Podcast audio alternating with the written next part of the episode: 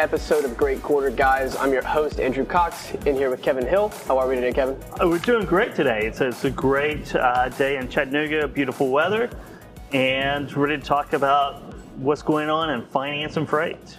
Yeah, I mean, we're doing our best to try to keep up with the news every day. Uh, there's there's always so much going on. We're seeing volume levels surge and then recede. We're seeing unemployment levels like we've never seen before, uh, and now we're seeing a lot of these companies filing 8Ks. That's going to be our discussion uh, for, for today. It is, you know, with all as you said, with with COVID 19 and basically unemployment going off the charts. You know, basically companies are, are filing those 8Ks, and basically those are just really material changes in the business, whether that is liquidity, mm-hmm. you know, guidance on future earnings, things like that. So you're seeing a rash of 8Ks filed, and, and this time of year, uh, kind of around earnings season, you do see a lot of 8Ks uh, filed, but right now it's for, for different reasons than normal earnings season. Right, and we will jump into those reasons here in a, in a little bit.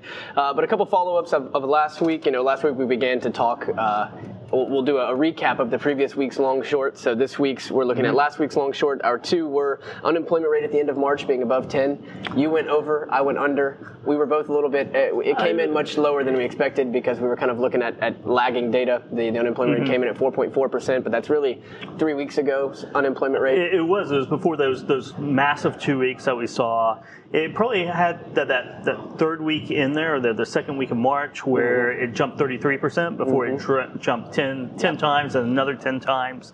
Uh, but if you go by, you know, basically the initial jobless claims and workforce calculations, Dr. Jason Miller, uh, who I always follow his math, uh, did some back of the envelope uh, on LinkedIn and the true unemployment rate right now is probably somewhere around 9.4, 9.5 percent based on the initial jobless claims. Mm-hmm. And I've, I've, seen estimates that, that, the real unemployment rate now is 12 to 13 percent, as, as high as that right now. Yeah, that was Janet Yellen, right, the uh, the ex former yes. Fed uh, Fed chairman that uh, that said 12 to 13 percent is likely the unemployment rate right now.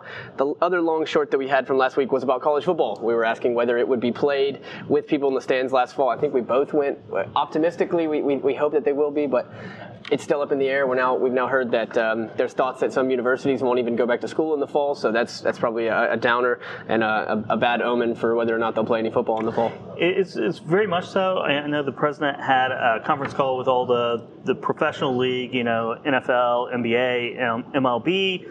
To, see when they might be able to start. There's really no good answer right now for mm-hmm. when they can. I know in colleges, um, George was telling me that they have to make their, their decisions pretty soon, within the next 30 days, whether they're going to have fall fall campus. You know, basically, if, if, if basically the fall fall semester is going to be on campus or not. Mm-hmm. So in 30 days, I mean, it's still going to be a very cloudy outlook. So that is still very much up in the air. Yeah, that's such a tough decision to make with so much uncertainty uh, left ahead. We have no idea where we're going to be even a month from now. Ask six months from now. That's that's a difficult decision to make. Uh, and then an, an, update on our last, our first news segment from last week. We called it "One Good Piece." This was the idea that we're in a we're in an environment where we're going to have terrible data, terrible economic data, and bad headlines for months on end. So I thought it'd be fun to have a little an exercise to find one good piece of data, one positive piece of economic data. Last week we did the Chinese manufacturing PMI. We had seen that China had a very quick uh, rebound in the manufacturing production mm-hmm. side into a slow growth as of March. This week we're doing some regional differences in foot traffic data. So these are of the five of the four biggest retailers: Costco, Walmart, Sam's Club, and Target. We looked. Uh, this is this is data from Placer AI, which is a, a, a retail intelligence chain. We looked mm-hmm. at foot traffic over the last four weeks weeks, so the last week of February and the first three weeks of March again, this is this is kind of an indication of how difficult it was to find a good piece of data. The data is actually really bad. I mean, the the, the foot traffic fell off tremendously from up in the mid 30s to high 50% mm hmm range for for all of the stores across the entire country. But the good thing was that the foot traffic didn't drop off as much in some of those states where where they didn't have as many cases, like Texas or Arizona. Yeah, Texas and Arizona saw positive growth, much lower growth than the, the previous weeks, right? But, but you saw New York and Florida plummet in, in negative growth on, on foot traffic. New York, you can definitely definitely make a case for why New York was. Uh, Florida was just did, just started their um, Quarantines, yeah. dir- directive orders just a couple three days ago, uh, kind kind of right before the weekend. I saw a, a drop as well, so I, I don't know exactly what the reasons are from that. And this doesn't count e-commerce, right? No, so there's there's some things you can read out of this. One reason that you could think why the foot traffic dropped so much is because of the increased use of curbside delivery and you know curbside pickup and uh, and e-commerce play. Uh, but it's not enough to, to, to kind of equate the drop to make it seem like the revenue sales were the same. The truth is that all of the sales across these companies fell over the course of March. But the good read through is that as the situation, as the coronavirus situation gets better or doesn't worsen, the data doesn't worse, it doesn't get any worse either. Sure. Meaning that it wasn't as bad in Texas or in Arizona. So that gives me a little bit of confidence in the people that are, are claiming that we'll have a very speedy retail recovery. I'm not so much in that boat yet, but this is it does give me a little It, it does. It gives you a little bit of confidence that, that the rebound will be more of a V than maybe we thought uh, about a week ago.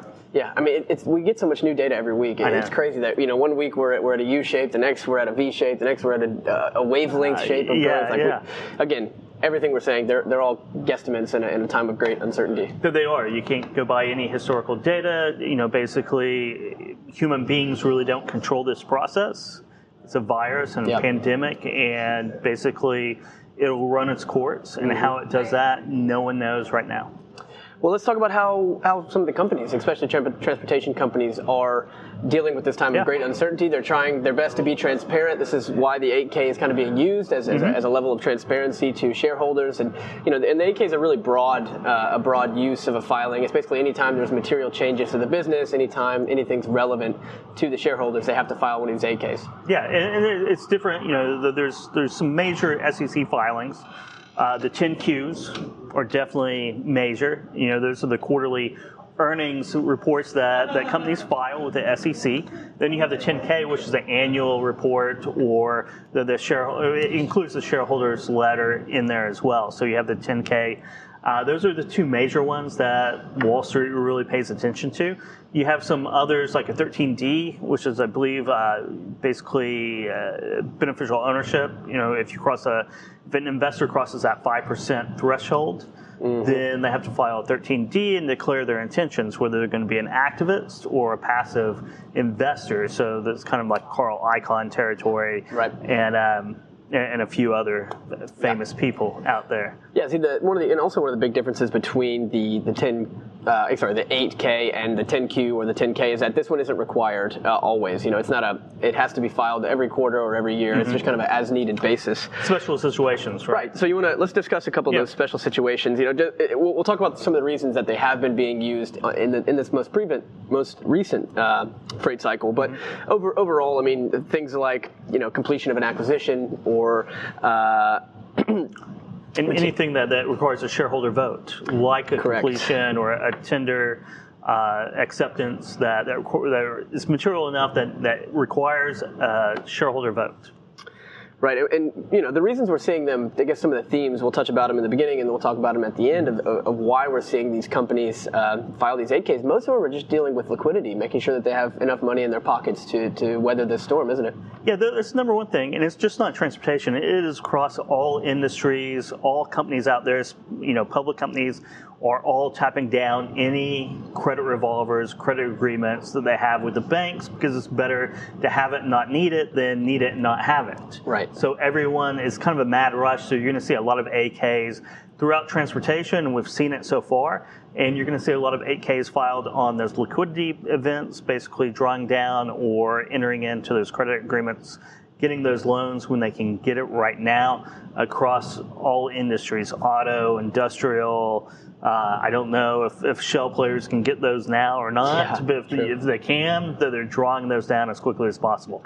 So let's talk about that as, as the first reason why people are filing 8Ks right now is to, is to draw down liquidity. Let's jump into a couple of the companies that have done it. Uh, let's start with FedEx. So FedEx, after after the last 12 months, they've actually drill, drawn down the entire the entirety of their 1.5 billion Yes. uh, dollar credit uh, line, their revolving credit line with their bank, and they've now issued uh, three billion dollars in debt in bonds. Uh, I think it's it's going to be a gradual release of these. They're, they're, they're at different points of uh, of expiring, but three billion dollars. That's two two x their normal 365 day credit revolver. It is. So you're going to have that on balance sheet, right? But but you're going to have cash on hand, cash on hand to, to weather any storm.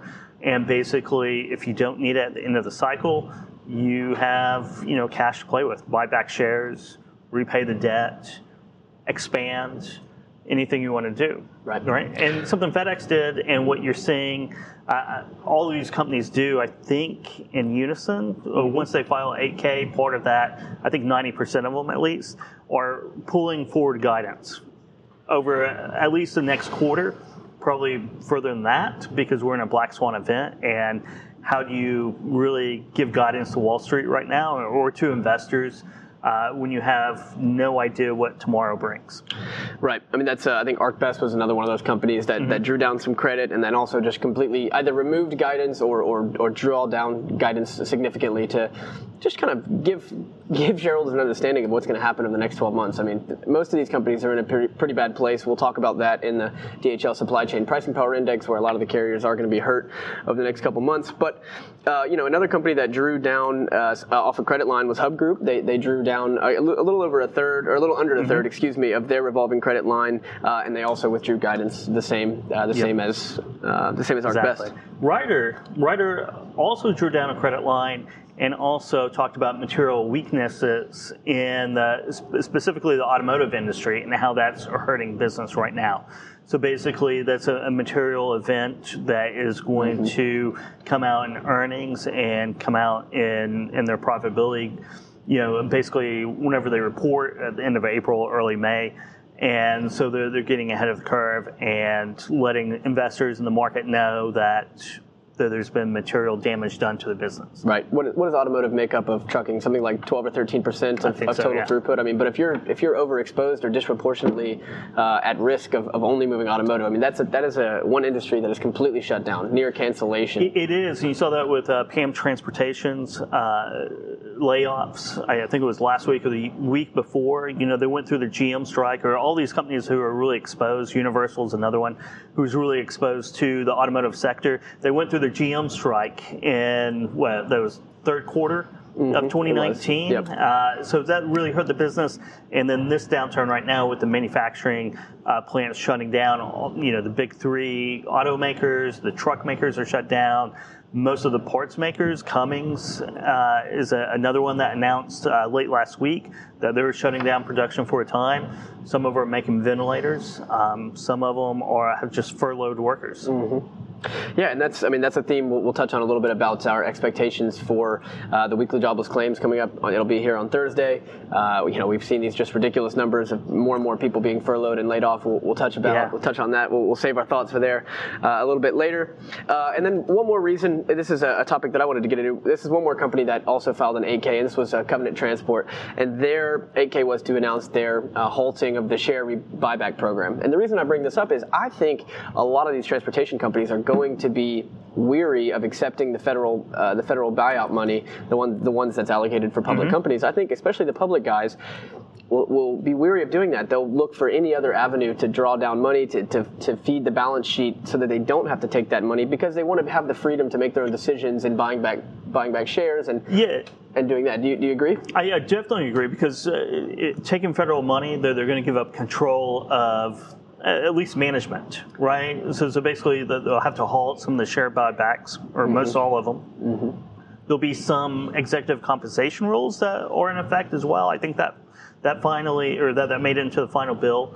Uh, so you're going to have all these strings and conditions. So if you have a revolver out there, you're going to tap that down and get as much liquidity mm-hmm. and, and basically hope that it's only a two or three month event. Right. And if so, you're going to be okay. Right. Well, good man. So overall, let's talk about some of the themes that we've discussed over the last you know 10 or 15 minutes. The first one is definitely the 8K theme is drawing down uh, their credit revolvers or issuing debt, trying to get liquidity on the balance mm-hmm. sheet. Right. We'll count that as the, the number one theme. Uh, the second theme that we you know we saw from uh, Hub Group and we saw from other from others, they were just announcing additional risks. You know, during that 10K, mm-hmm. you have to you know have to write out your financial risks over the next 12 months obviously many of them didn't have a, a pandemic, pandemic. like uh, COVID 19 shutting mm-hmm. down the entire economy. So many of them have just issued that uh, along with a, with a tie that we're reducing guidance for the next 12 months. Yeah, so, so those are the two big main themes that you're going to see in 8Ks going forward in the next two or three months. Is uh, certainly pulling down, getting liquid, getting um, you know pulling down any credit that you can, removing guidance, and that's going to be a common theme, a really common theme going forward over the next couple months, and um, and material declines in in the business. Yeah, I mean, we can't get ourselves. Like the current macro uh, environment is it's awful. it's terrible. It's, it's, it's awful. It's absolutely It's- terrible. So, so people are building up a liquidity cushion, you know, Mm-hmm. and this is a good thing for the employees. This is a good thing. This is a good thing for shareholders. This is them fighting is. tooth and nail to keep their company alive.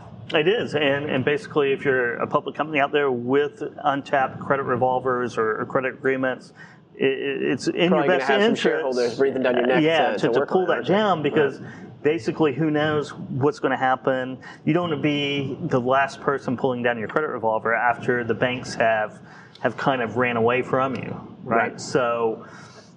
So it is important for, for companies to, to really do that. Yeah, I mean, it's just like two simple points why you're seeing so much of this happen. Is the truth is that one, they need it and they got to have the money, and two, the interest rates are so low that even if the banks Mm-hmm. Yeah. are, are putting a little edge on top of the uh, on top of Treasury yields, you're still getting you're still getting debt at cheaper than you can at any other time in history, really. Exactly right, and a lot of these are have been in place for months or years, right? The the you know revolvers. these revolvers, right? Right. So the, it's there when you need it. It's kind of like a rainy day fund, and right now is a very much a rainy day. Yeah, so it's, it's time to, to pull that in, make sure that you have enough cash to run your operations over the next few months at least, if not, you know, over the next twelve months.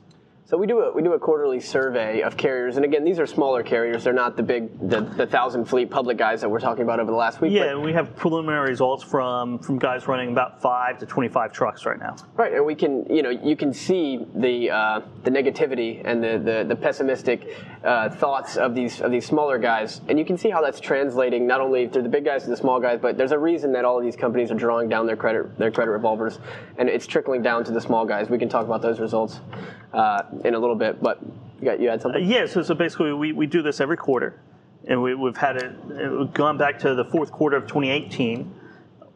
We saw it bottoming out in Q3 of 2019. We, we didn't think it was it, it- that was really the bottom of the cycle, and it probably was the bottom of the natural cycle.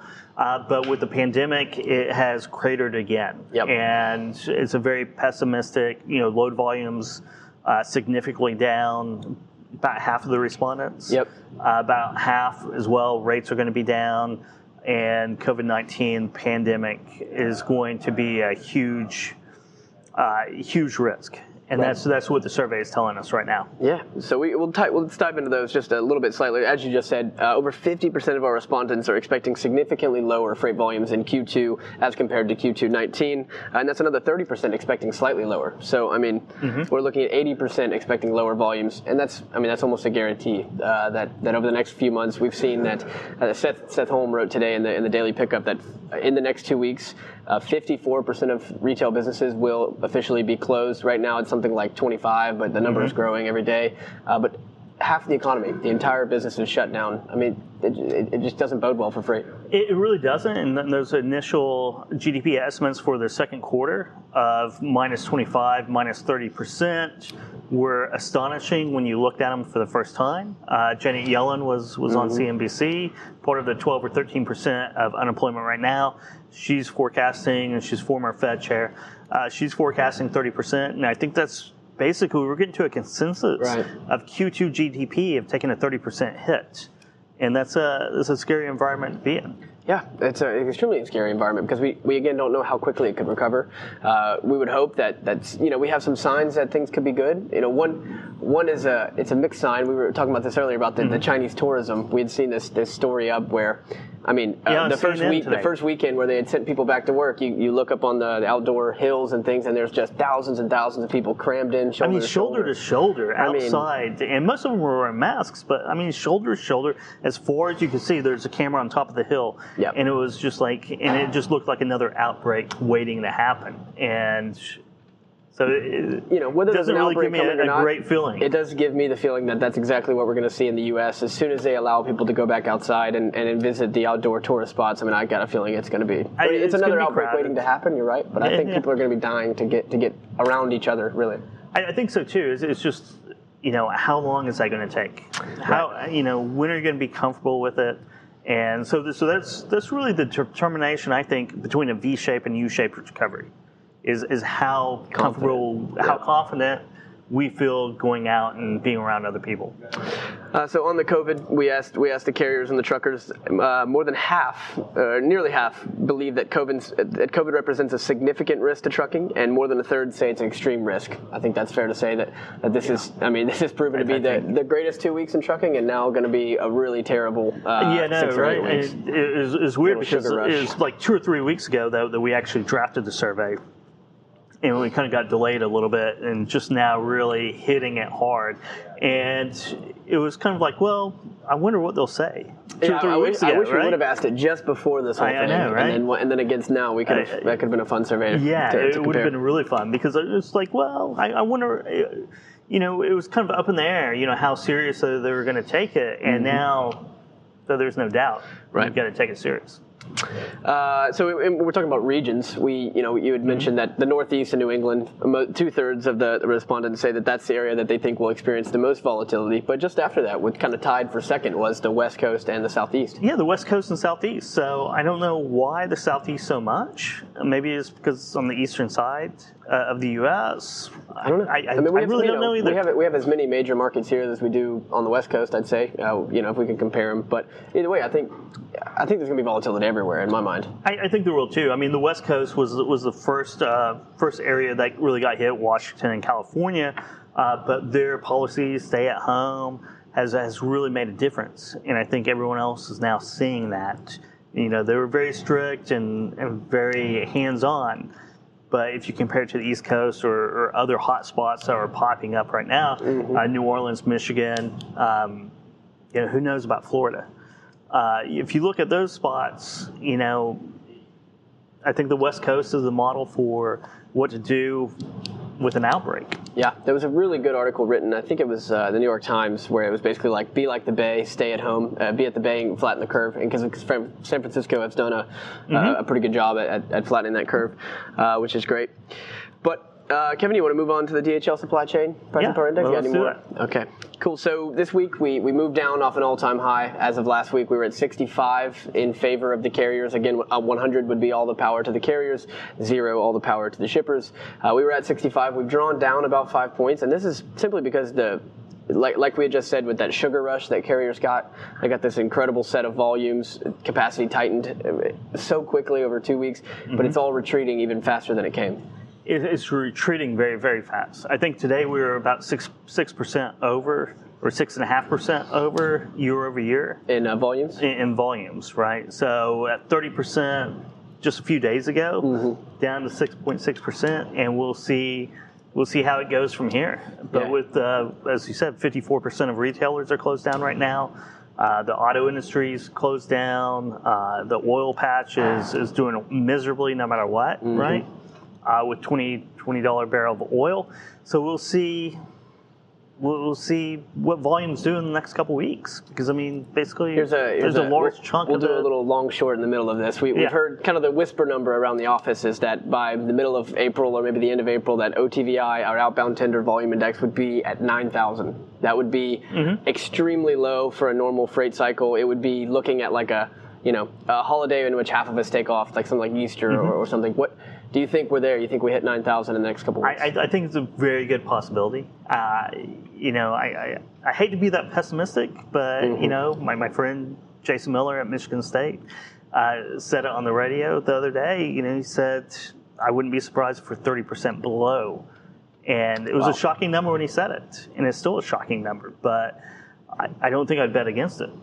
No, I wouldn't either because you know I published this thing. I published uh, the DHL supply chain mm-hmm. PPI last week, and we talked about. I, I, basically made the point that that volumes are falling faster than they rose, and I was like, if this trend continues, we could be looking at like volumes at, at ten thousand five hundred next Thursday. We're already at ten thousand five hundred today on Monday or on, on Tuesday. So Tuesday, yeah. things things are moving very quickly. Their freight volumes are falling through the roof. Carriers are, are, are are, are, are, stranded. I mean, they're looking they're looking anywhere for freight. Mm-hmm. Um, you know, we've had people comment on the PPI saying I, I, don't run reefer. What am I supposed to do right now? And that's the truth is that if, it, if they don't it run is. grocery, they're kind of they're kind of in, in a, tough place right now. Yeah, we both did FreightWaves Radio this last weekend, and we talked to a lot of drivers that, that were calling in, and kind of that was their, their comments as well. Mm-hmm. And, and and and the call-ins was you know where am I supposed to go? Where am I supposed to go? And, and these these markets, and we can see those on the sonar all the time. They're, they're changing rapidly, right? They're hard to Yep. keep up with because of restocking and where restocking is happening, where it's not, and different DCs. Mm-hmm. You know, it's dry food, is it reefer? It, it's just really changing so rapidly right now that you need, basically you need the tools to to Yeah, you need up something with like it. sonar with real time data Exactly to, be able to, to be able to tell where to go, how much to charge, uh, Mm-hmm. what, what's, what, uh, what is capacity looking like there now, what was it looking like last week to get you a gauge. Uh, and again, that's that's all based on how quickly we get things corralled in different places. Mm-hmm. This is one of the things we talked about on Freightwaves now is that the, every place in the country is, is going through their coronavirus phases at different times, uh, which is it has positive and, and negatives. But uh, the good thing is for freight that maybe some of those other regions will open up faster than others, and tr- truckers can get there and try to move some freight. But uh, I, I do believe let's let's give our little outlook here. Um, a one month and a three month outlook on, on PPI. We're at 60 now. At the end of the month, if volumes are at 8,000, uh, you, you think you think PPI is going to swing pretty violently back towards the shippers? back toward the shippers. Yes.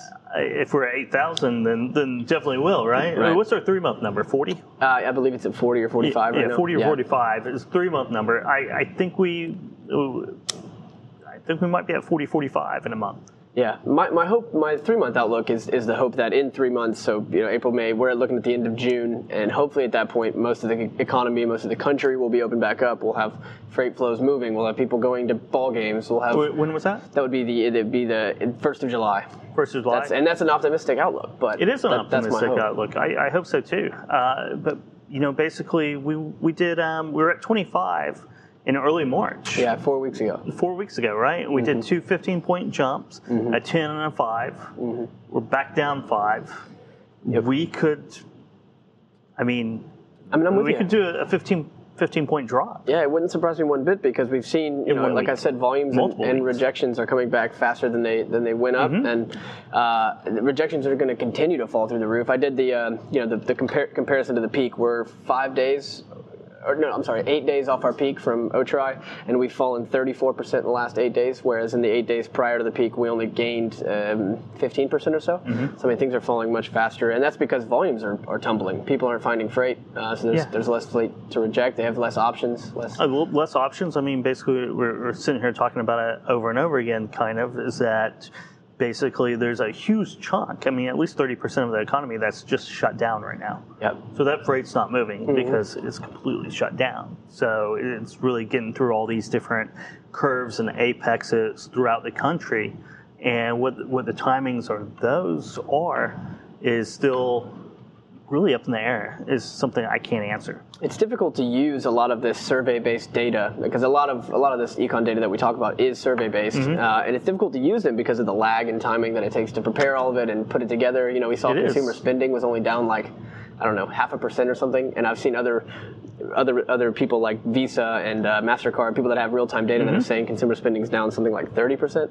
So it, it's it's really hard to, to take all of this economic data with a grain of salt and, and know that things are probably worse than what is being reported. Well, all the survey data on the economics, you know, is is a complete lag. Yeah, right? it's due from it was from the first week of March. the, right. the, the first couple weeks in March, right? Especially if you if you look at unemployment, the household data is from early March. It takes them a couple weeks to prepare that and get that out for the first Friday of the month, which was basically was that April first, April second? Yeah, it was early, uh, uh, April third. third, yep. April third. So it was really early. The, you know, they didn't have that extra week as well Sure. uh, to prepare. So uh, you don't really get any of that data in there. Plus, it's a different data set. You know, unemployment is it's really weird because unemployment is a different data set entirely from jobless jobless claims, right? So when things move violently or, or get volatile, there's a, a lag, and that number is not reported for another month. So there's a month of, I mean, not really knowing, but we know, right? It Yeah. doesn't really matter what the numbers are Yep. um, because we do know what the, the unemployment. Yeah, we've seen how many really people is. have lost their jobs Yeah. and have have applied for Mhm. unemployment benefits. That's true. So, Kev, you want to you want to jump on a long short? I think we're, we're going to have a little bit of a shorter episode this week. we are going to have a shorter but episode. That, that's okay. We're you know we talked about. I remember writing the, the DHL supply chain the PPI for the first few weeks of the month, first few weeks of the year, and it, it just like it almost got kind of boring and redundant writing. So it's Mm-hmm. I like know, oh, right? flat volumes, no change in capacity. It just got kind of mundane, and it's like now this is the new normal where things Mm-hmm. things are so crazy that. There's nothing else to talk about other than it being crazy, and we kind of lose. Yeah, we, I mean, we lose. th- that's what happens in, in volatile markets. I mean, if we, we have TVs all around here that, play CNBC and Bloomberg and you know every news news station and CNBC, you know, that that's when CNBC's ratings go up when you have volatile markets. Mm-hmm. You have these huge bear markets.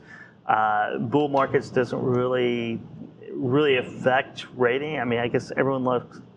I, I won't say everyone loves bad news, But- but people- everyone watches bad news. Yeah, people people pay more that. attention to them when They- it's they really affecting do. them to the downside, right? Yes. Uh, well, cool. So let's jump in a long short. We're, we're going to go back. This, this we may do this as a reoccurring long Mm-hmm. short over the next couple of weeks because they're they're fun. We're, we're talking jobless claims again. This is a weekly data set, so it's one of the best real time numbers we can get on the unemployment situation.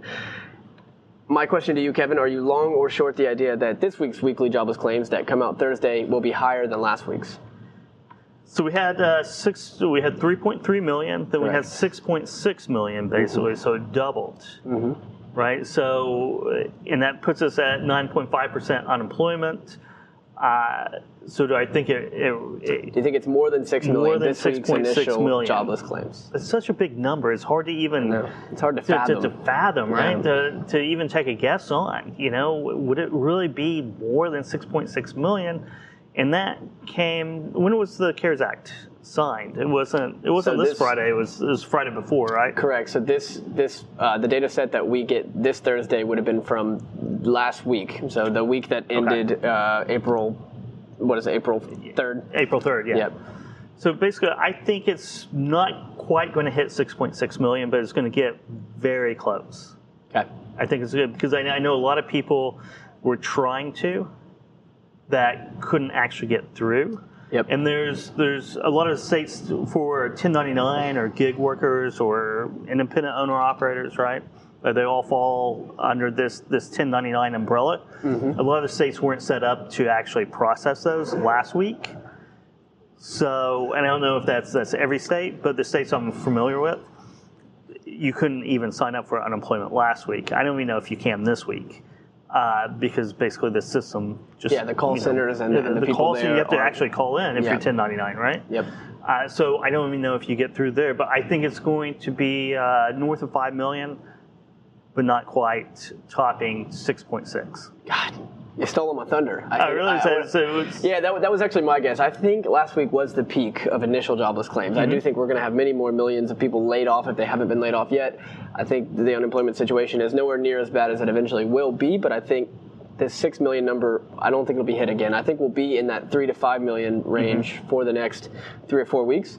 Uh, but I don't, I don't think we hit 6.6 million again. I think, I think one of those reasons you're correct there that we did see a lot of overload of the system, almost like that healthcare.com uh, debauchery when, when the Affordable Care Act was rolled out. People weren't able to access what they needed. Same thing here. Uh, but I just don't, I don't see us getting that. I don't see us getting that. That would make that would make 16 million in, in three weeks. And in, in my, my calculations that I made for that deep dive, I said it, that my highest number that we could get to was 18 million on top of the on top of the five and a half that are already unemployed. Uh, but 16 Does that get us to 20% unemployment? Is Uh, that, I is that what you based your No, I, I based my calculation. I tried to I tried to model how we could get to 20 percent, and I Yeah. did. I wasn't able. In my assumptions, I couldn't feel confident in saying that we could ever get to a 20 percent with a with a That stimulus was package. before the 3.3 million, right? It was. You I, that I said something like two. I was expecting that two and a half in that weekly jobless That's right, claims, yeah. uh, and they, there was three, three point three. Uh, I just, I think we have, you know, three or five, three to five million for the next couple of weeks, and we eventually have probably 20 million unemployed persons in the U.S. But that gets us somewhere like a high teens uh, l- unemployment rate. I think we should go and update it once again. Let's do with, it. with the because we updated with 3.3 million, right? We did, yeah. We need to update it again with the 6.6 million and whatever And comes whatever out comes this week. Yeah, yeah, we this, week because so we'll, I, we'll have three weeks of data there. On you know, I, jobless I, claims. You know, I, I think the consensus is getting out. You know, 20 percent was a shocking number three weeks ago. It was, yeah. It's we're not getting, a we're getting, shocking we're getting number anymore. desensitized for, to I these really. horrendous economic data numbers. It really is because this it's not a horrendous. I mean, it is a horrendous number, but it's it's not a shocking number anymore. And I'm thinking, you know, there, there could be a month period where we hit 30% unemployment. Could be. Yeah, I mean, I said on the coronavirus special update uh, last week that you know we were, we were basically talking about how the unemployment rate for March was only 4.4, and we talked about when the peak unemployment rate could see. And I, I don't think unemployment rate will peak until probably late May or early June. This will be Yeah. weeks away, uh, months away before the coronavirus is contained and before the economy gets back to work. I mean, uh, I just I think things are going to get worse before they get better. I, I agree with that. All right. Uh, so we, well, I guess I already I, I, I ruined that long short. I, I forgot that I had put it at the end of it. That the- we talked about OTVI? OTVI. Yes. Yeah, uh, yeah. So I had I had already kind of threw that in. Uh, but the OTVI being below nine thousand by next week's episode. So let's, I can do a little math here. That would be uh, about a ten. That would be like a twelve percent drop 12% from drop. now. Uh, and we've already dropped. Uh, something like 30, 20 percent in the last yeah. 15 days. So, eh, what do you think? Do you think we can drop another 12 percent in, uh, In in the next week? Yeah. Yeah. Yeah, I think so too. I, think, I, I, hate think saying volumes it. don't have a floor right now. I think they're they're I gonna. know. I, they're I really hate saying through. it. I really do. But I, I, I think there's a really good shot of it. Yeah. So I guess we can give a little context for those people that don't uh, have never used OTVI. Mm-hmm. So OTVI is an index of uh, con- contractually moved freight in the U.S. with a starting base point in March 2018 of 10,000. So a normal freight day is anywhere from 10,500 to 9,500. You'd say. Yes. Okay. And then on a holiday, on Christmas or on Fourth of July, we see volumes fall all the way in the six or seven thousand range. Uh, Jason Miller, Dr. Jason Miller at Michigan State, he was saying that he expects it to be 30% below normal volumes. That would be something like basically Christmas a, Day. holiday. Christmas Day, Fourth of July. In the middle of the- in the middle of you the know year. federal holiday. Yeah. Yeah. In, in the middle. So that's that's how scary this is. I mean, you, you go on the road on Mm-hmm. a holiday and you don't see any trucks moving. You basically see any car. You don't see any cars moving either. But that would be the type of scenario we're looking Well, at. if you think about all the 30. shippers and receivers that are closed on a federal holiday, say. Thanksgiving Day, Christmas Day, Fourth of July, it's a majority of them. So to, to get down to freight levels like that, you, you, gotta have the majority of places closed. Yeah. Yeah. Like- like the which is what we're seeing, right? So I mean, we're, we're seeing Yeah. most, So most retailers I don't close. And if you Possible. haven't used Sonar, then for the next 30 days, That's right, free if Sonar. you, if you do have a truckstop.com account, you get a free uh, trial of uh, Sonar for the next 30 days. And how do they get to that? Do they go to freightwaves.com to our article and, and find it, or what's Uh, the deal yeah, there? you can do that. Um, I think it's freightwaves.sonar.com or sonar.freightwaves.com. Okay. And think- I, I, that can't one. remember which one it, I think it it's is. sonar.freightwaves.com. Yeah, sonar.freightwaves.com. And you can sign up for a, a trial with a truck stop account uh, through April. So, yeah. Awesome stuff. So let's give a couple more plugs. So we've got a, we've got a new uh, we had a new freight intel paper published on Friday. This was we basically uh, we had Seth Holm, uh, our our finance Mm-hmm. guru. He estimated his impact the, of the stimulus bill on the transportation uh, industry to all, all the way from volumes to, to other metrics. There, it's it's a really good paper. We published it on Friday. You got any anything to add to that? No, this is a great paper. Uh, sign up for Passport uh, or Sonar to, to have access to, to that paper. It, it kind of goes through a lot of detail. I think we'll probably do a follow up with that. Yeah, I'm once, sure we will. Once kind of the details come out of, of what's exactly in there. You know, And, that, and I'm sure we'll have to add that there, there's likely going to be another stimulus bill over the next couple there- months. So we'll, we'll be yeah. writing the impact of that to the to the freight Yeah, market I think well. that's going to be uh, heavily into infrastructure. Will help out shipping volumes, freight volumes, Definitely. truck volumes, all of that good stuff. Uh, so the next thing is is is your show that uh, a show that you're definitely a part of with the coronavirus freight market update. Uh, you'll probably be hosting it tomorrow. They've moved that and what the truck up to 12 p.m. Yes. Eastern time every day just to give people a set schedule. We know things are hectic these days. We wanted to make things as easy as, as possible for everyone to, So we to have a catch new those live show every day. at 12. whether it's what the truck or coronavirus freight market update or put that coffee down the sales podcast yes, So, sir.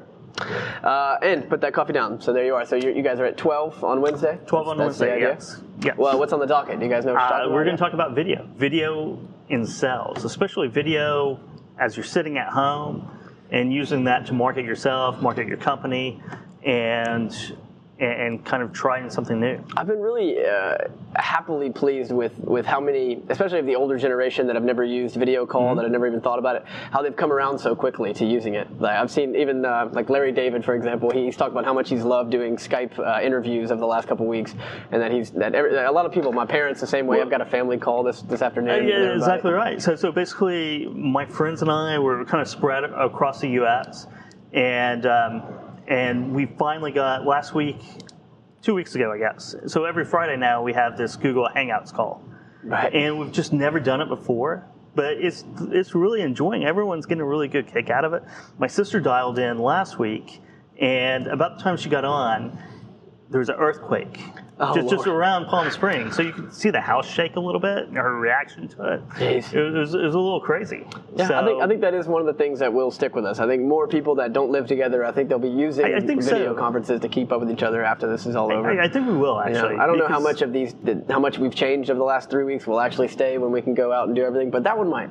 I, I think that one will. I, I think we, we're really having a good time doing these these hangout calls. Well, I've had a good time doing I this have today. All right, well, Kevin, this is uh, episode 23. Thank you all so much for, for, for listening in with us. We'll see you uh, guys again next week on a six six day, 23 hour break. See you then. Yeah.